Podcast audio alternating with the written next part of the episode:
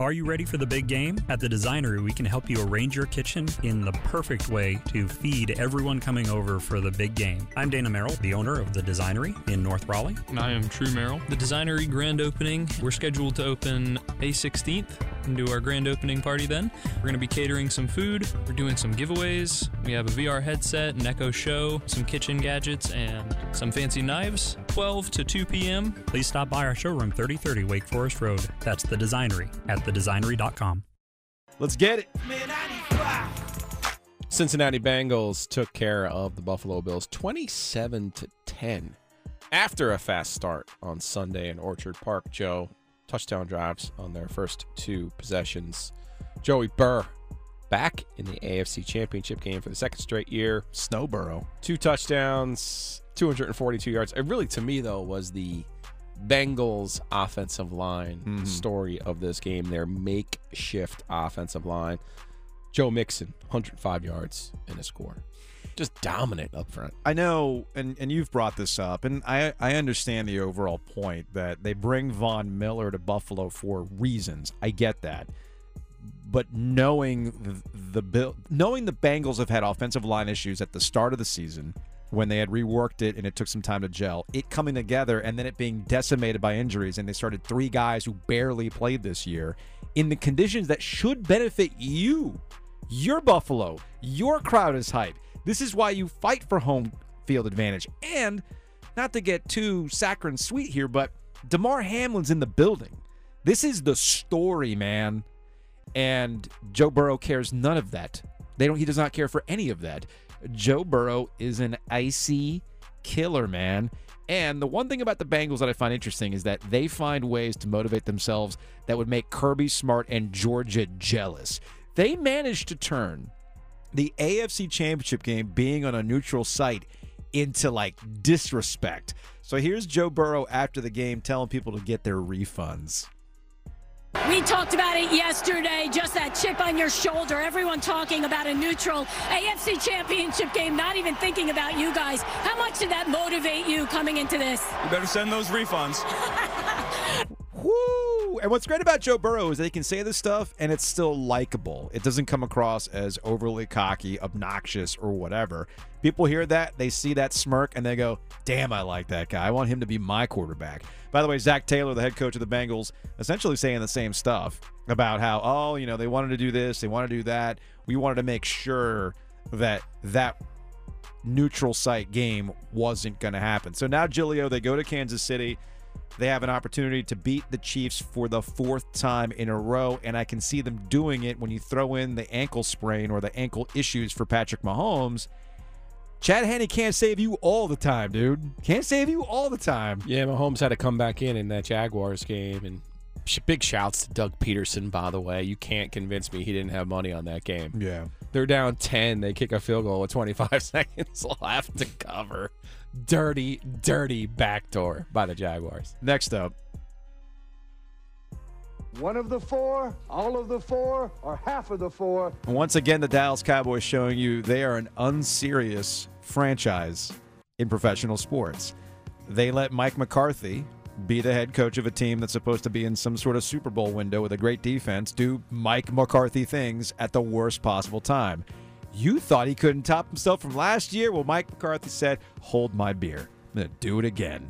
I'm going to have clock management problems. I'm going to come up with the worst trick play of all time to close out the game. Like, look, Dallas had uh, some injuries as well. Tony Pollard's out of there. But Dak Prescott is another thing that popped up again. I was a week early, essentially, Giglio. My the Cowboys will Cowboys. I predicted would happen against the Tampa Bay Buccaneers. What we've come to find out is that the Bucks were truly bad for the Cowboys to look like their vintage '90s selves for one night. They were back to what we've typically seen out of the Cowboys against the San Francisco 49ers, who weren't flashy but methodical in the way they won that game. I thought the Cowboys outplayed them. Take away those pesky turnovers, Joe. Oh boy, are you going Jeff Bzdelik on me? Here, I am man? going full Jeff Bzdelik. Take that on you. thirty-point run. I mean, you take it out. Sure. Okay. I, I like how Dallas's defense played. I thought they neutralized Christian McCaffrey for the most part. Deebo Samuel wasn't a you know a big concern for them on the perimeter. George Kittle had a good game, and I thought Brock Purdy did enough to win the to help the Niners win that game. Down the stretch, especially. But, you know, Dallas had the San Francisco defense on its heels. Mm-hmm. And the Pollard injury, you combine that with some of the play calls there and some of the situations that the Cowboys got themselves into. And, well, you have the 49ers advancing to take on the Eagles, who just absolutely obliterated the Giants. All those nice things I said about the Giants and Brian Daboll last week, mm-hmm. maybe we should just transfer all of those to Nick Sirianni and Jalen Hurts because the Eagles, again, when I tell you, if you're about that life, be about that life, mm-hmm. see the Eagles just absolutely pulling out the popsicle on the Giants in that game and just mercilessly not letting them breathe. Next up. Well, the Buffalo Bills are out of it, so what's up with Ken Dorsey, their offensive coordinator? Is it possible that he could be the Panthers head coach? I don't know. I'm at the point right now with the Panthers head coaching search that it really depends on what Sean Payton's going to do. Sean Payton was in the Fox set this past weekend. I watched a little bit of it. He clearly is loving the attention. He has an interview with the Arizona Cardinals. He's supposed to talk with the Panthers or already has talked with the Panthers. You got the Broncos, you got the Texans as well. Again, Sean Payton's absolutely loving this. So once Sean Payton, I'm at the point now where once Sean Payton decides what he wants to do, and if there's a team willing to give up draft picks to get him, because remember, he's still with the New Orleans Saints under contract for the next two years, then I can see the Panthers coaching search moving on, provided that Nicole Tepper and everybody else has done all the requisite online training that they need to do to fulfill the NFL requirements. The search committee. Yeah, because you need a search committee in the NFL. That's apparently a thing. Did they I hire no a idea. consultant? Some backdoor channels? What was it? Parker Search Firm? Yes, Wasn't that Parker the Debbie Executive. Par- sorry, sorry, sorry, sorry. Parker Executive Search Firm. Is Debbie Yow on that? Could be. I don't know. Supported by Newmark. Yeah, but we need Newmark too to make sure we know the move out of Greensboro. Uh, Giant. One name you didn't throw in there, who interviewed yesterday actually. Yeah. Giants offensive coordinator Mike Kafka. Yes. Now, the reason why I bring up Sean Payton, this is more about Sean Payton than it is about the Carolina Panthers. Mike McCarthy probably needs to get fired. Straight up. I mean, I I, I brought it up earlier. The Cowboys look to be very unserious with Mike McCarthy as their head coach. There's one way to get the best out of Dak Prescott. That would probably be to hire Sean Payton at this point. You only got you only have so much of a window with Dak Prescott, and you're wasting it with Mike McCarthy and how they go about their business. They look unprepared. They don't know what they're doing. Clock management's a problem, and it, it goes beyond the clock management, right? You know, you got to get out of bounds. Put both feet down, man. Put put put both feet down. That's That- coaching. That entire sequence of the last three minutes really should be on every team's like DVD for next season of things not to do. Brutal. Absolutely brutal. Next up. Number two. All right, so the Carolina Hurricanes will be back in action on Wednesday, and a lot of the Canes fan focus has been on the NHL All Star Game fan vote. The NHL does this all the time. Uh, they basically try to goose the algorithmic platform of Twitter and elsewhere with, hey, use this hashtag fan vote, use your favorite player. There was somebody, I forgot where I saw it, but they actually had done their own research and tally of the hashtags because you can search the hashtags. And they noticed that, hey, Marty Necas was clearly winning this fan vote by a mile if you use the metrics that the NHL says they use. Well, they finally came out with the fan vote totals. Actually, I take that back. They didn't show us the fan the fan vote totals. They just told us who won the fan vote, and it happened to be your usual suspects from your traditional hockey markets, like the Rangers. So this is this has Canes fans up in arms. I get that, but why do you ever believe anything the NHL ever tells you? Ever. So like the NHL network put out a tweet today about, well, who do you who do you think should be, you know, on the All-Star team or whatever? And of course, Canes fans doing what Canes fans do and they fill up the timeline with it should be Marty Necas. I respect Canes fans for doing this. I think it's all part of the characteristics of what makes a Canes fan. You're constantly looking for slights. You're constantly looking for ways in which the NHL media looks down upon us. And by the way, the NHL also does this to you as well. So I don't blame Canes fans for acting the way that they act. Have that chip on your shoulder. I'm okay with that. Because I'm telling you right now, I'm calling my shot when it comes to the Stadium Series game. They're going to say the same thing they said in 02 when they made the Stanley Cup. They're going to say the same thing they did when the NHL draft came through town. 06, 09, the All Star game in 10. Every single time there's an event here and the NHL is involved, they always hit you with the, wow, they did such a great job. Can't believe little old Raleigh. Little old Raleigh Mayberry. really came through. I don't know, guys. Maybe that's just how we roll. Charlotte's not the only city in town that can do things professionally. Anyway, next up. The number one story of the day. We're number one. We're number one. No, it's not M&M's getting rid of their spokes candies. No, no, no, no. That might be trending other places. It's NC State and Carolina, the aftermath of what we saw on Saturday. Thankfully, everybody's healthy. Egos might be bruised, though. We'll explain next. Thank you for listening to the Best of the Drive podcast. I'm Tim Donnelly here with Coach Pete D'Arruda, America's wealth coach and best-selling author. Coach, one of the big questions I always hear is, do I have enough money to retire? Well, maybe, maybe not. The most important thing is you have lifetime income you can never outlive. We'll design that plan for the next 10 people who call. No cost or obligation. Put yourself in control of retirement. Call 800-691-3215. You can also text Tim to 600-700. That's T-I-M to 600-700. You'll hear from Coach Pete and the Capital Financial Advisory Group. Armando Bacot did what we expect out of Armando Bacot right now. I do feel, and maybe this Carolina NC State game is a turning point for how we talk about this Tar Heel squad. RJ Davis has been one of the most under discussed aspects of this Tar Heel season and under discussed in the ACC, in my opinion, because we're focused on historic numbers that Armando is putting up. And then the other focus tends to go into the what's Caleb Love doing today? Where are we on the Love roller coaster? RJ Davis has quietly been, you like to call the bus driver. He's certainly their best player, and we saw it again against the Wolfpack. Yeah, he was the steadying force in the first half when, quite frankly, NC State can't play any better than they did in the first 20 minutes of that basketball game. Certainly not with Terquavion Smith and Jarkel Joiner not really making their shots. Mm-hmm. I thought DJ Burns, you know, he had the early turnover against Armando Bacot. Bacot kind of showed him up a little bit, and then he was he was pretty much unstoppable. And he was finding the right players to get the ball to. Casey Morsell was hitting his three point shots. NC State was playing really good defense. It was a one point game at the half, only because RJ Davis was really being a pest and someone who was treading the water while the rest of the roster.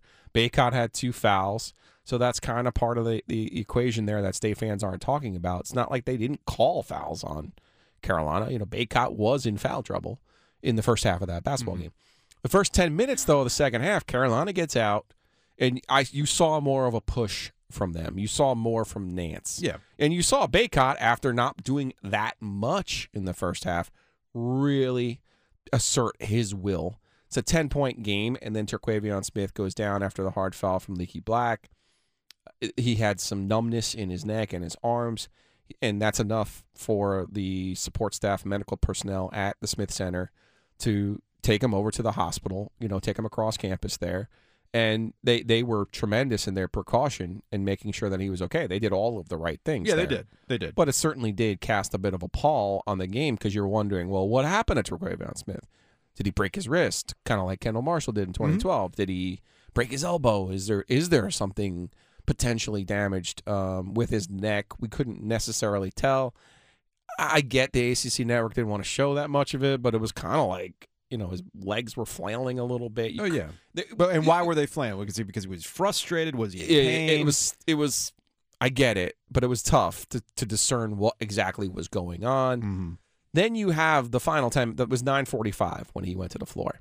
Nothing that happened over that final 9:45 was giving you any kind of in- indication. Carolina had won the game up to that point with that asserting themselves in the first 10 minutes, okay?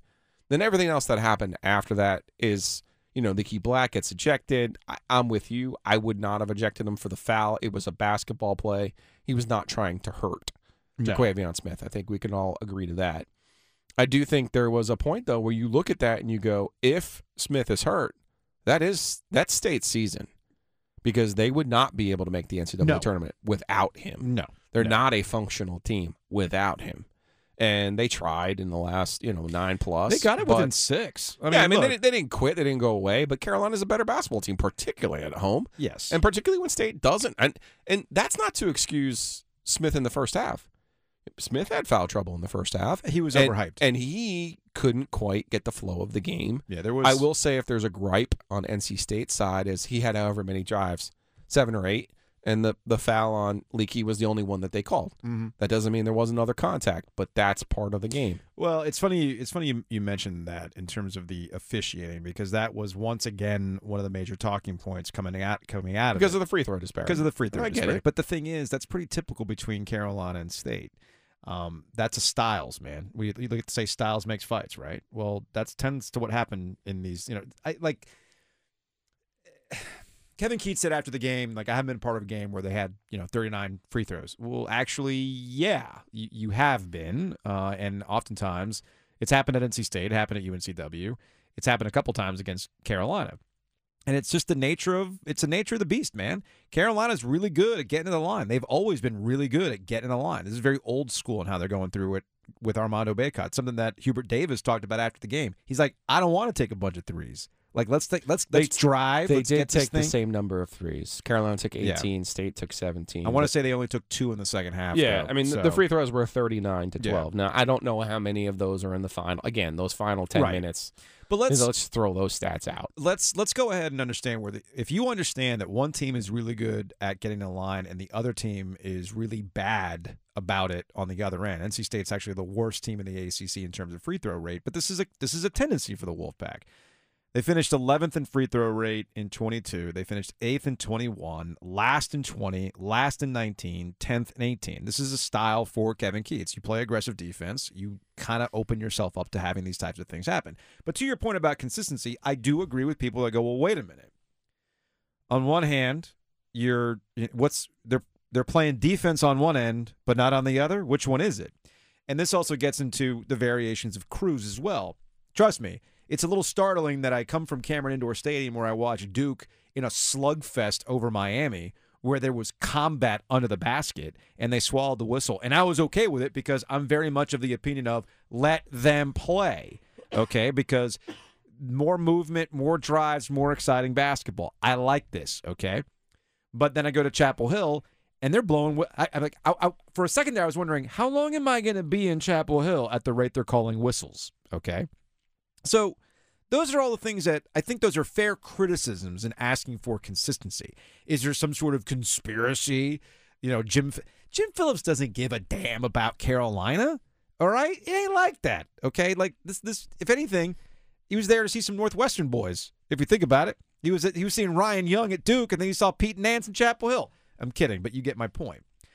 I, I think if you just take it in a vacuum and look at the free throw discrepancy, you would say, okay, well, what happened? Yeah, And, and I don't like the concept of tendencies and, and some of these free throw rate stats that you're throwing out there.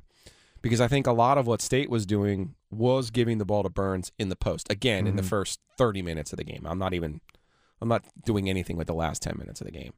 And a lot of what Carolina was trying to do was to get Bacot the ball in the post. The difference was RJ Davis was drawing fouls, and I think they were all legitimate. Mhm. Okay. I'm not suggesting they weren't. But Terquavion Smith wasn't drawing fouls. So that's where you kind of have to look at it and go, well, why were some of the fouls on Davis were legitimate and called, and then the ones against Smith not called? Yeah. Because Smith was going to the basket and not settling for shots. That being said, ultimately Carolina with Bacot really asserting him in the second half is how they won the basketball game. Carolina had 11 offensive rebounds in this game. NC State had 3 Mhm. So this is where you miss a, Duce, a Dusan Mahorcic. This is where you miss even a, a a Jack Clark, who is a good rebounder for, Sure. for, for his position. So I think Burns getting, you know, we've talked about his fitness level, and he's and he has come on, he has. but it's it's too much for him to hang on in a whole game against Bacot. So you're you're asking a lot. There are more reasons to look at it than just well, you know, Tommy Marcy, who Carolina fans don't like, by the way, I know. as an official, uh, or Bert Smith or Jeffrey Clark having a bad day. Mm-hmm.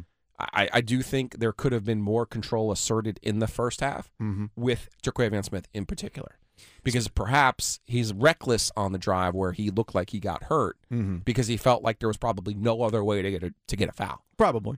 Speaking of Terquavion Smith, Kevin Keatts, NC State head basketball coach, was on the ACC Zoom teleconference today and gave an update on Terquavion, who was released from the hospital that night. We didn't take the court yesterday. We did a lot of film stuff, and and so I haven't been able to really get him out on the floor to even determine where he's at. I just know he's really, really sore right now. Um, I would say it'll it'll be a game time decision, um, but you know, it's it's going to be tough because it, you know I don't I don't even know if he can shoot the basketball at this moment. You know, he fell on his his it was more of his um, right elbow on his shooting hand, and so you know I'll know a little bit more later on today, uh, first thing tomorrow, right up until game time probably. Now he he did go out on Glenwood. He did Saturday night. He did. I'm okay with that. That's fine, but you also can't now play the he's sore. He might not play on Tuesday. Nah, buddy.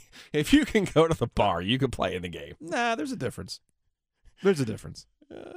nah, there's a difference, man. What are you What are you doing at the bar? You hanging out? You're using the other arm to pick up Right. the, drink or whatever it is, right? But if you're not at home, if you're if you are good, healthy enough to go out to the bar Mhm. instead of staying at home and rehabbing or Joe. being in a nice tub or whatever else, Joe. you can play in the basketball game. it's college. I understand that. that, and that's the whole point. Yeah. If it was you or me, Yeah, it's yes, it would be the struggle would be real. Yeah. but this is a this is a twenty year old. No, I'm with you on that. a I'm- perfectly healthy twenty year I'm, old. I'm with you on that. I'm with you on that. Uh, speaking of which, there's again all this periphery stuff that came through. Here's Keatts on Leaky Black's foul uh, that had you know the internet blowing up. I thought it was a good basketball play. I mean, I didn't I didn't think um, Leaky did anything intentional to um, try to harm him at all. I thought it was a really good basketball play. I thought he went for the ball, maybe even tipped the ball. It just it was ugly because you know um, he came across and basically he missed it and hit him across the head, and then obviously just the way he fell. That's Kevin Keatts on the on the play. A couple things about everything that happened after that. So, Terquavion Smith is hurt, and the Smith Center crowd does what a typical crowd does in those situations. They clapped when he got up. You know, he's off being stretched out. People are like concerned, cool, whatever. And then they called the flagrant two on Leaky Black, which I disagreed with, and they booed it. I mean, yeah, they they're gonna boo the ejection of one of their best players, if not a fan favorite.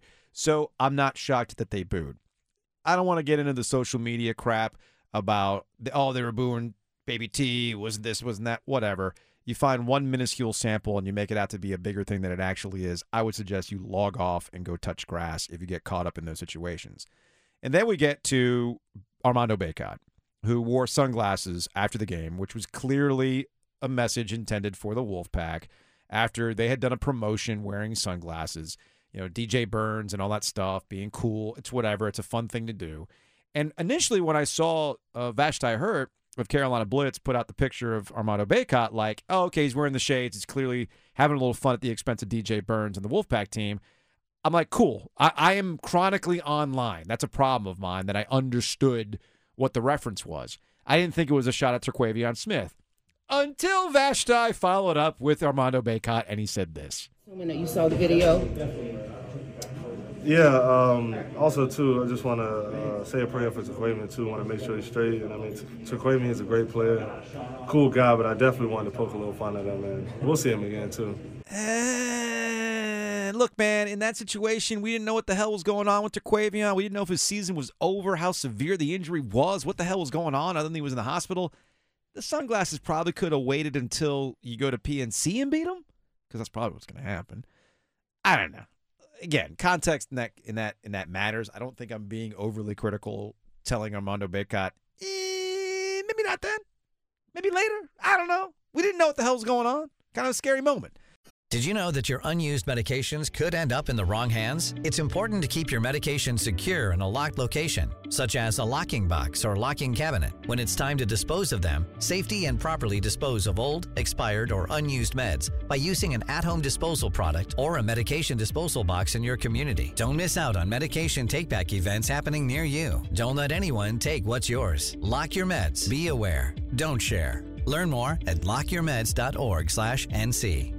More great news for Cary commuters. With the new GoCary app, you can track your bus live on the interactive map feature. Stay informed with the latest news and service updates right at your fingertips. Save your favorite locations and routes for quick and easy access, making your daily commute a breeze. Plus, with the GoCary app, you can easily connect to gocary.org for even more resources and information. Best of all, the GoCary app is absolutely free to download on the Apple and Google Play stores. Go Carry, where getting there is just a tap away. Update from Kansas City. According to Chiefs coach Andy Reid, Patrick Mahomes, quote, worked hard on the treatment and is doing okay. When he was asked about his status, Reid says he's going to play and that this isn't as serious as the ankle injury that Mahomes suffered back in 2019.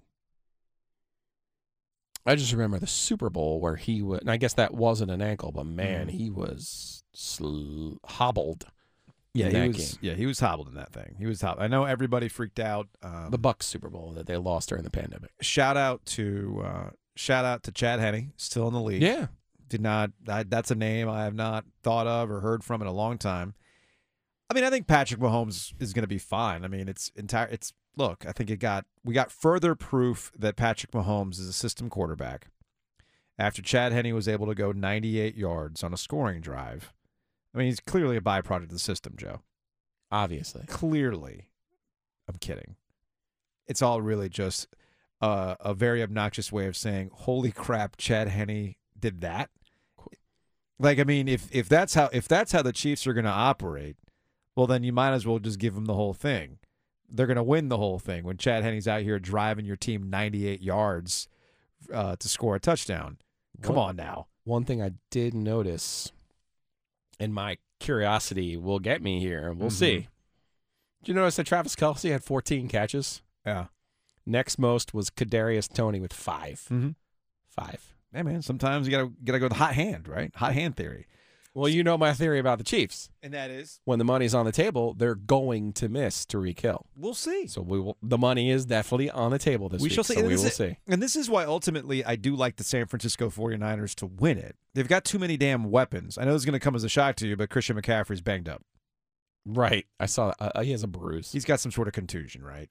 Uh, Pat Christian McCaffrey is the same guy. He'll go to the bathroom. We'll get reports on you know whether or not it came out all right. That that's that that's where we are with Christian McCaffrey. Now he's in San Francisco. We don't hear about it as much, uh, but yeah, that's just that's how he is. It's kind of like what was it? Now that I'm seeing Chiefs highlights, it's kind of like Tony Gonzalez in a certain way. He was always battling some sort of injury, or or or you know what? Ben Roethlisberger. We always find out all the various things he was hurt by uh, when it was all said and done. But I'll say this about the 49ers, getting back to them. Brock Purdy, I'm not trying to make him out to be some guy that he's your future or whatever. Sometimes you catch lightning in a bottle and the backup quarterback does exactly what you need. The Philadelphia Eagles will forever love big Nick energy, Nick Foles, who did exactly what he was supposed to do as a backup, and you rode through. Was it um, was it Jeff Hostetler with the Giants back in 1990? Right, Here comes Jeff Hostetler. that's right, the hot stepper, right? Sometimes those are your that's your moment. You ride it out and you win the big thing, and that's it, and that's fine. You'll take it. Brock Purdy showed me that he could still make big throws when necessary. I know you you like the fact that the 49ers are out there still throwing on first down. When you've got George Kittle, when you've got Christian McCaffrey, when you've got Deebo Samuel, you've got weapons, and you got Kyle Shanahan as your coach who's cooking this stuff up. I thought the 49ers did a really good job of controlling the game and they sort of let the Cowboys eat themselves and that's kind of how it played out. Can can you can you can don't beat yourself, right? And that, Yeah. That that's that's the cliche. And they have a, a stone cold killer at kicker. In, Yeah, man. uh, Robbie Robbie Gould, Robbie Robbie Robbie Gould's out here even getting in the way and who's causing never missed a, a kick in the postseason. He's never missed a kick in the postseason, and to me, one of the biggest plays was preventing a kick return by just getting in the way, per, knowing where to be to fall over and stop the guy. I forgot who it was for the Cowboys who could have returned it. Uh, was it Turpin? I think is the guy. It was the USFL The guy. USFL guy. So anyway, um, Yeah, KaVontae Turpin. so I like look, I like the 49ers to win the whole thing because half half this game is not beating yourself and i don't see the 49ers necessarily doing that. And sometimes you have to have a little luck your way too and that was where that george kittle catch came in. Like how does he a have control of that ball to pull it and the awareness to do it and then have cowboys miss him? Because that was the biggest thing. I forgot who it was. I forgot the cowboy who was there. Imagine if he hit him while he was in the process of trying to get that ball. It's not a catch. He gets blown up. Ball goes elsewhere. So sometimes you just get the breaks man give you our hot and cold from the weekend, shall we? We've discussed a whole bunch of stuff from the weekend. Spent a good chunk of time on NC State, Carolina, NFL divisional action as we get ready for the conference championship games. Some of the things might slip through the cracks, so we'll give you our hot and cold. Giglio, your hot of the weekend. My hot goes to Maryland Eastern Shore. Okay. The Umez Hawks. Who? Exactly. because not what the fifth place team in the MEAC did this weekend. Oh no. UMES beat Temple 86 78 back on December 20th. Temple on Sunday, Temple, who's 12 and 9 on the season, by the way, knocked off number one Houston 56 55. So any any good win for Temple is a good win for UMES in the MEAC. Okay. Fair enough. Uh, my hot of the weekend goes to Shannon Sharpe. The Fox Sports One host, Undisputed, was at a Lakers game uh, featuring the Grizzlies, and he decided, uh, through some jawing back and forth with Dillon Brooks and Ja Morant, that he wanted to, as he would say, give them that smoke that they did not want. Apparently, he also got into it with Ja Morant's dad, Tee Morant. But there's one thing that's missing from all the stuff that came out of the weekend's kerfuffle. And by the way, Shannon Sharpe apologized today on, on Undisputed, saying, look, I was out of line, et cetera, et cetera. But when he gave a quote to Dave McMenamin of ESPN, he named names. But there was one name that was missing. He was like, Dillon, Dillon Brooks doesn't want this smoke. Ja Morant doesn't want, the Morants don't want this smoke. I was giving it to him. Blah, blah, blah, blah, blah. You know whose name was not invoked in the whole smoke giveth taketh? A certain ACC legend. Uh, Steve Adams. Apparently, Shannon Sharpe did not want that smoke. This devolved into an interesting debate on social media on Saturday about who would actually win in a fight. Now, look, man, Shannon Sharpe, I think, can take a lot of those dudes. But I, I don't want anything with the long haired, crazy uh, Steve Adams, man. Nope. Absolutely not. In terms of height and some of the fights I've seen that guy, or at least some of the um, some of the physical play that I've seen Steve Adams take part in.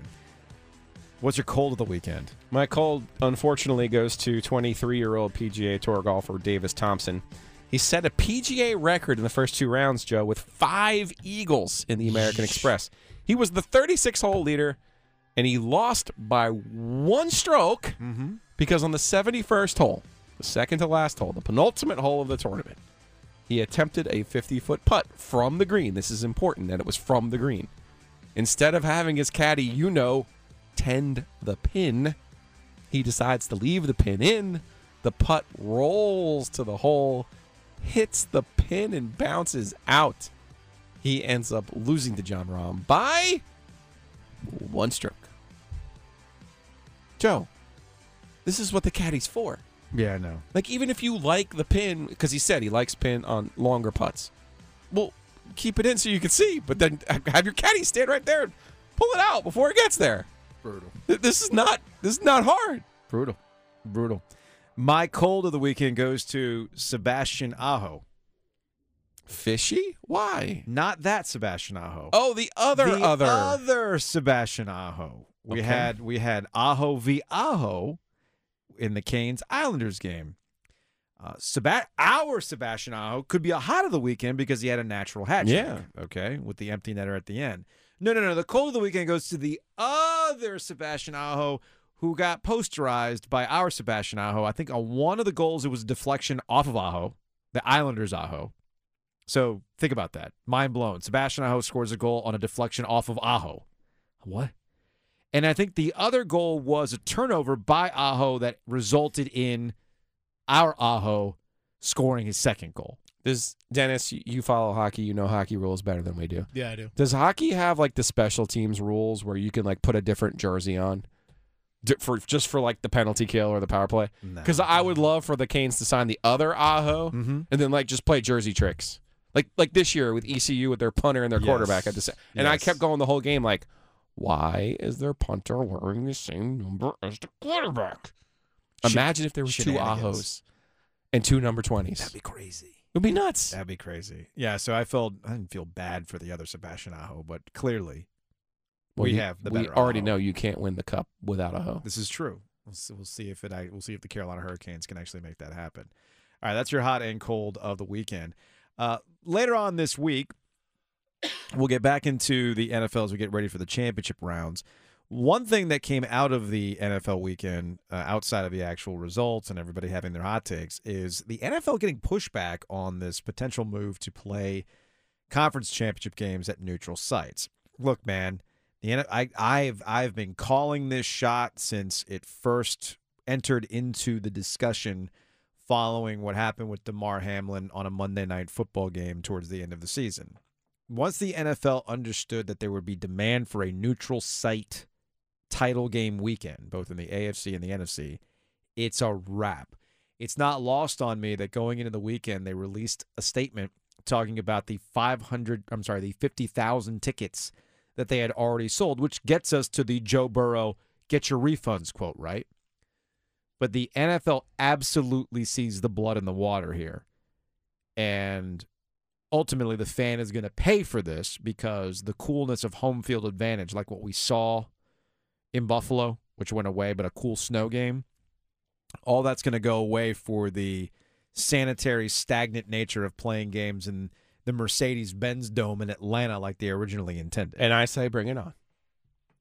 I welcome Joe the neutral site games. Jo- Josh Allen's still gonna, gonna win those games. That's the problem. That's the mistake you're making. Doesn't making. have to. Doesn't have to. Besides, you you you you, cha- you literally traded your allegiances I before did. the playoffs. Well, it was Von Miller. It was all about Von Miller to me. Fair enough.